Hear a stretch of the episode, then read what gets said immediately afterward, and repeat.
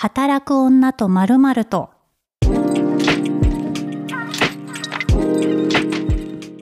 こんにちは、ピースの小沢彩です。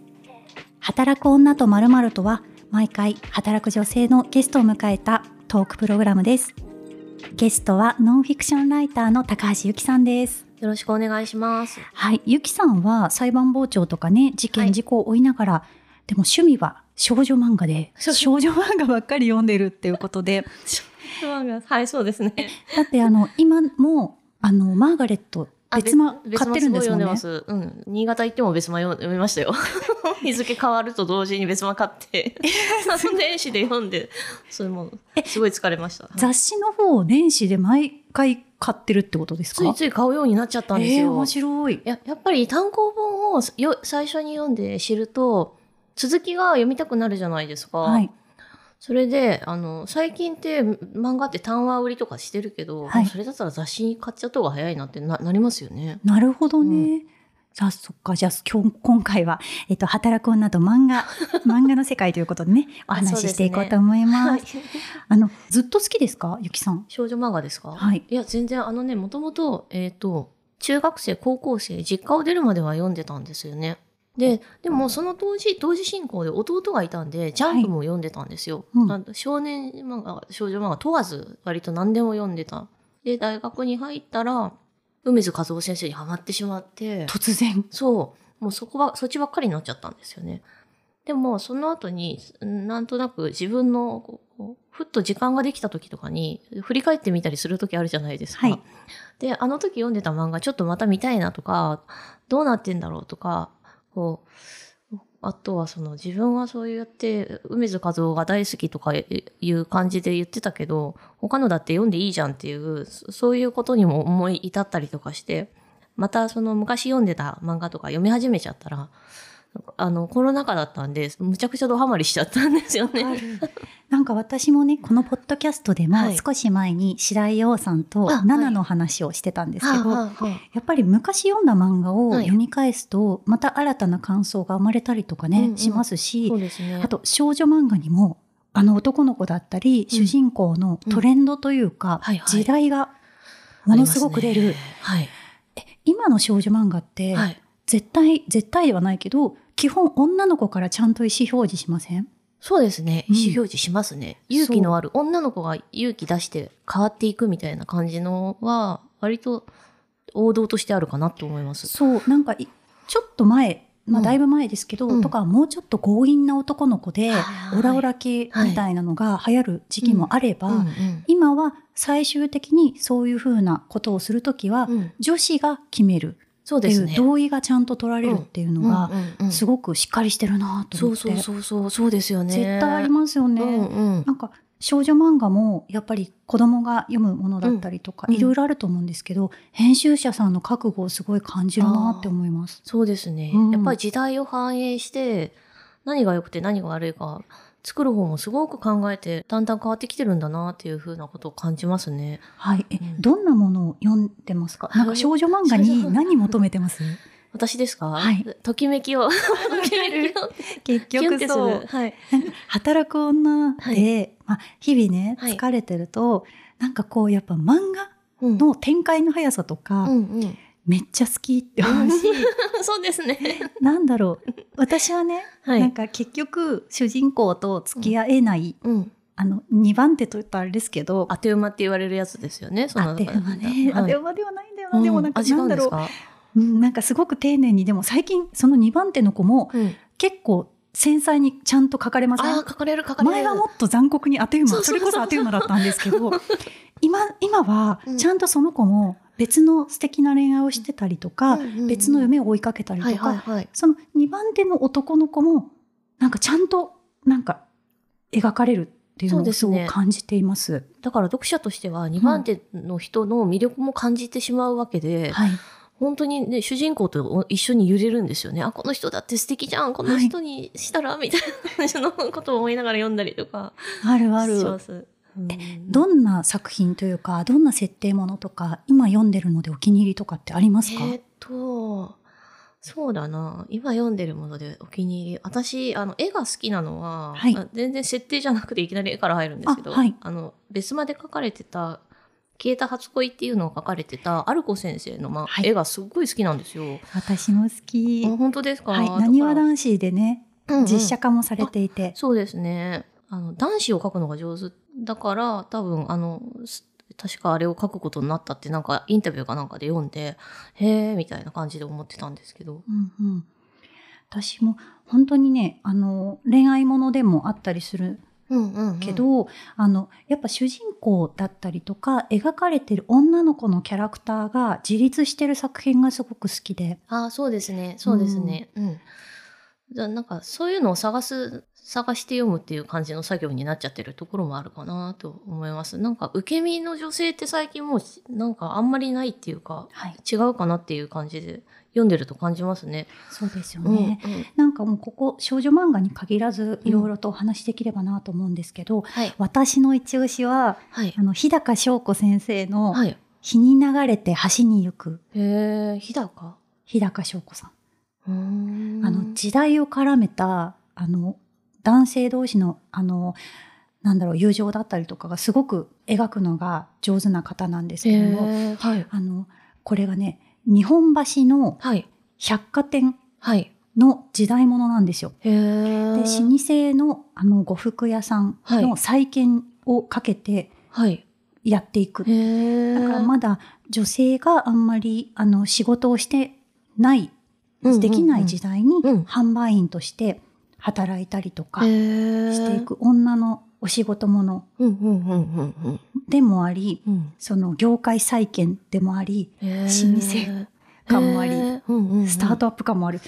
すごい面白そうですね。めっちゃ面白いです。へゆきさんは、なんかその漫画読むときとかって、どんなポイントを。重視してやります？そうだな。あんまり犯罪っぽい感じのやつを、はい。は避けることがすごい多いですね。その、やっぱりこう、先生と生徒の恋愛とかあはなんかね、冷める、冷めるっていうか、絶対叶わないでほしいと思いながら読みますね。す。なんか、働く女になって、うん。しかも育児してると、うん。もうそこの、なんか、年の差ものとか、はい。教師うんがそうやって絶対に言っちゃいけないなとか思うし、うんうん。なんか、前の定番設定だったと思うんですけど、そこ、全くハマれなくなっちゃった。ああ、本当ですか。うん一時期でも流行ってたんだなっていう感じには思いますよね。漫画ますねのこう見てると、うんあこういう設定昔は多い時期があったんだっていうのはわかるし。そうそうそうえ。電子書籍で買ってますか？全部。電子書籍で買うんですけど、気に入ったものは紙で買って、だから、わ、和山、あの、女の、その、はい和山山先生とか、あの、アルコ先生の漫画とかは持ってる感じで、あとは電子ですね。へえなんか私も全部紙で買ってた時期もあるんですけど、はい。育児してると子供に破られたりとかしたら嫌だなとか、幅取るから、そうそうそう。どうしてもうん本当に全部置いたくなっちゃうので、はい、はい。電子書籍で、買買ってて。うん。で、なおかつ iPad Pro の大画面で見てます。ええー、だいぶ画面で見るのってなんか恥ずかしくないですか？まあ、それはそれか。ね恥ずかしいジャンルもあるんですけど、でも最高。最近ね、間違えちゃったなって思ったのが、はい恥ずかしい漫画と恥ずかしくない漫画は、あの、プラットフォーム分けて買えばよかったって。ええー、私全部 Kindle で買っちゃってるので、ほとんど。恥ずかしい用と恥ずかしくない用ですよね。はいでも境目がだんだん結局なくなってきて、恥ずかしい用で恥ずかしくないやつ買っちゃったりするから、そう。そうそうそう。なりますよね。そうなんか、私は Kindle、Amazon で Kindle で購入履歴とか、あの、見れるし、うん。あの、それで買ってるんですけど、まあ、恥ずかしいやつはね、いろんな、それこそ DMM とか、いろんなやつを使ったらいいんじゃないかなって思いつつ、そうですよね。恥ずかしいやつもやっぱ見ますよね。見ます、見ます。え、漫画アプリって使ってます？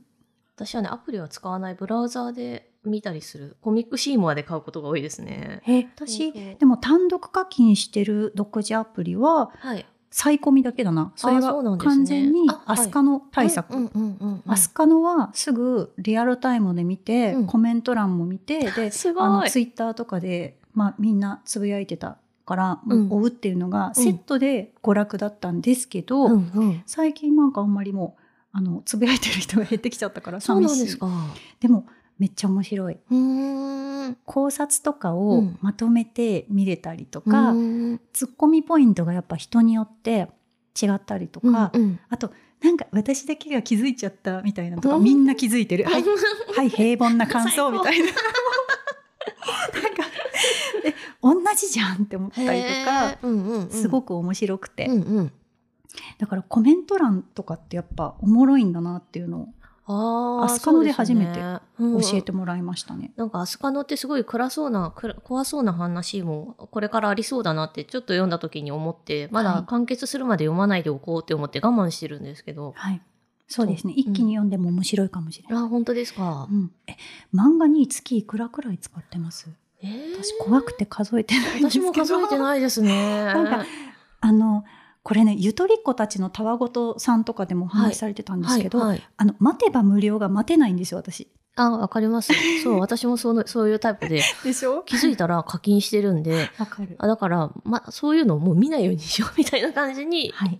最近はなってるところですね。なんか広告を見ればうんなん。かポイントがたまるやつとか、ー。なんか広告じゃなくて早く続きが読みたいってなっちゃうんで、うんうんねえなかなかもう Kindle でもう全部一気読みっていうのがパターンなんですけど、うんうんうんうんうんうん。面白い漫画への嗅覚ってどうやって磨いてます？えー、私もそれを教えてほしいぐらいですね。どうだろうな。でも私最近思うのは、この漫画雑誌はいいなとか、漫画雑誌で決めるところがだんだん増えてきて、フィール・ヤングは外れがないなとか、なんかこう、思う、思いますよね。あります。うんあとなんか私が好きなタイプの漫画は少女漫画はまた異なるんですけど、あのちょっとサイズが大きくてなんかザラッとした質感の紙使ってるやつははいなんかノリでよく買っちゃいます。へーまあ、結局電子で買うんですけど。あ、、そうなんですね。う。ん、とか、うんうんうんうんうんね。あとこれってあるのかな？編集者区切りとかで買ってる方っていたりするのかな？どうだろう？いるんですかね。でも私が読んでるやつうん。同じ編集さんだったんですよ。フあリーランスの漫画編集さんとか。へえ。うんあじゃあもうそれだったらその人を追っかけるしかないですね。その偶然が重なったのならね。そうあの、うんうんいい夫婦とか、はいはい。あと「明日死ぬには」とか、はいはいはい同じ方が編集されていて。そうなんですね。うんなんかこうすごいこんなところがとか、うんなんか私も友達に漫画編集の子がいるんですけど、はいはいなんか彼女今育児とかもしてて、はいはいえ新規の恋愛とかってなんかこうもう勘どころとかってうんうんうんうん変わってくると思うんですけど、うんうん。どうしてるのって言ったら、あ今嫁姑バトルものめっちゃ仕込んでますって言って、えー、そうなんだ。モラハラ夫ものをやってますとか。あやっぱり実生活に。そうなんかすごいリアルにやってるなとか、うんうんうん。あとなんかあのねミステリー系とか事件系のあの編集さんと、うん。クラブハウスっていうあのおしゃべりはいはい。SNS でたまたまつながった時に、そういう方は新しいアプリとか出てくるとあどうやってかっこいいなんかトリックをつ これ犯罪にどう使うかなとかすごい考えるって言っててあそうなんですね。やっぱり仕事がもうリアルに密接なんだなって思って、てすごく面白いなって思いました。そんな風に思うんだ。面白いな。もう半分犯罪者目線で見るってことですよね。とか、うん。うん。ね、面白いとか言っちゃいけないんですけど でもそういうところで、ね、どうこのアプリを漫画に絡めるかとか、ね、あのアスカ面の白とかもうんうんうん。すごいやっぱ LINE, LINE の画面とかが、うんうんうん。あの漫画にこう映ったりすコマに描かれることがあるんですけど、うんうん。その LINE の作り方が使い方がめちゃめちゃあ今っぽいとへかー。すごい作り込まれた漫画だなってて感じることがあって。ううん。んうん。ぜひぜひ。でも暗い気持ちになるんですか？どんな感じ？暗い気持ちにはなるんですけど、まあ必ずしも搾取されて終わりとかではなかったりうん。未来があったりはするので、うんまあまあ読んでみてください。ですか？読んでみよう。まあでもホストクラブにハマる女の子、ハマっちゃったあの女子大生の話とかも出てくるんですけど、うん。まあね私も単純な恋愛漫画、はい。学生の恋愛漫画が読むことが多いから。え最近のベストなんです私はかもうな川原和音さんの今マーガレットベスまで連載中の「太陽よりも眩しい星」っていうやつがはい。むちゃくちゃ良かった。まだ続いてるんですけど。えどんな話なのか？あこれは普通の学学生さん高校生 幼なじみの2人があの女の子が男の子に恋しててっていう感じで、うん頑張って告白するぞみたいな感じの、そういう普通、普通っていうかまあ、そういう普通の話なんですが、私ってなんかその、もともと自分が学生の時ってすごいひねくれてたから、うんあの、学園祭とか、なんで先生にややれって言われたものを急にこっちが頑張んなきゃいけないんだよみたいな風に思っちゃうタイプだったんですよね。はい。で、こうやってなんか指示されて楽しまなきゃいけないなんておかしいだろうみたいな感じで、文化祭とか参加してなかったんですよ。そういうタイプだったのそういうタイプだったんです意外だから、こうやって、あの、だけど、この漫画、少女漫画の出てくる人たちってしょ、なんか、文化祭とか体育祭めちゃくちゃ重要視して楽しんでるじゃないですか。そこをすごいなと思って見る。毎回自分の人生と対比して追体験みたいなノリで見てる。すごいそこに面白さがありますね。ね、最近少女漫画に限らず、うんまあのね考え込んじゃいすぎるあの真面目な会社員とか、まあ、いろんなあの作品ありますけれども、はいはい割とマス向けっぽい作品に関してはあん悪い子不在みたいな作品多くないです？ああ、そうですね。いい子が多いですね。いい子が多いうん、なんか車に構えたりするキャラがいなくてそうなんですよ。全員素直なままそう。えこれなんかほら私が、えっと、リアルで、えっと、10代の時に読んだ漫画とかって、うん。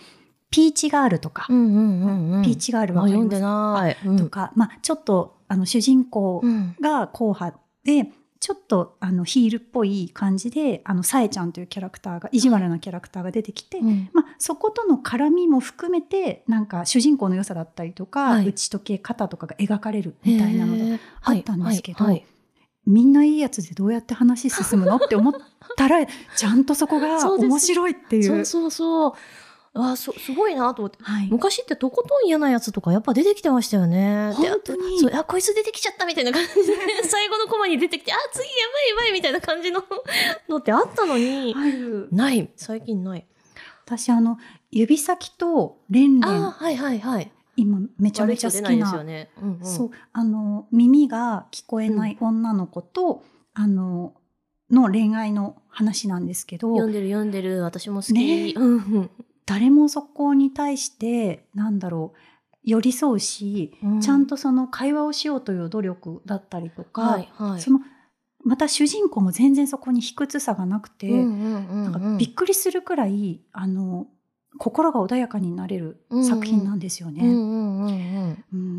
そうですね。絵も可愛いしね。そう可愛い。私最近ね、なんか縦読みの、あのー漫画ですごい一時期人気になった、はい。あの方が最近ジャンプ系のアプリで連載してる、はい。正反対な君と僕って漫画知ってます？あ読んでないです。あ、本当あれすごい面白いんですよ。正反対と君と僕。正反対な君と僕って、はい。アハサバ紅茶さんっていう方が書かれてる、はいあ漫画が、なんか、それもね、悪い人出てこなくて楽しいですよ。でえどんな話なんですか？あ、えっ、と、えま、タイトル通り、あの、高校生のタイプが全然違う女の子と男の子がいて、えっ、と、男の子は地味な、あの、割と人とつるまないようなキャラクターの男の子で、女の子は友達多くでワイワイ系なんですけど、でも女の子は実はその男の子が好きで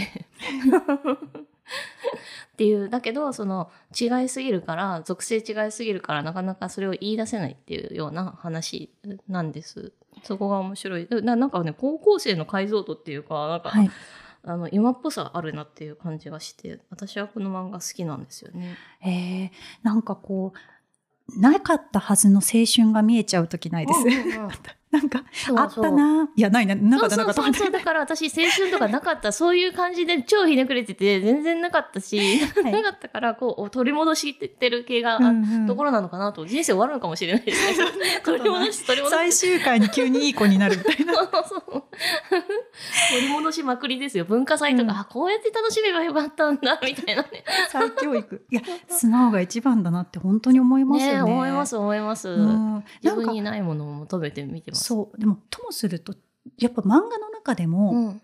なんだろうこう車に構えてたりとかなんかいまいち自分に自信が持てない子に、うん。なんかスターのように彼が現れてそこを紐解いてくれるみたいな、はいはい。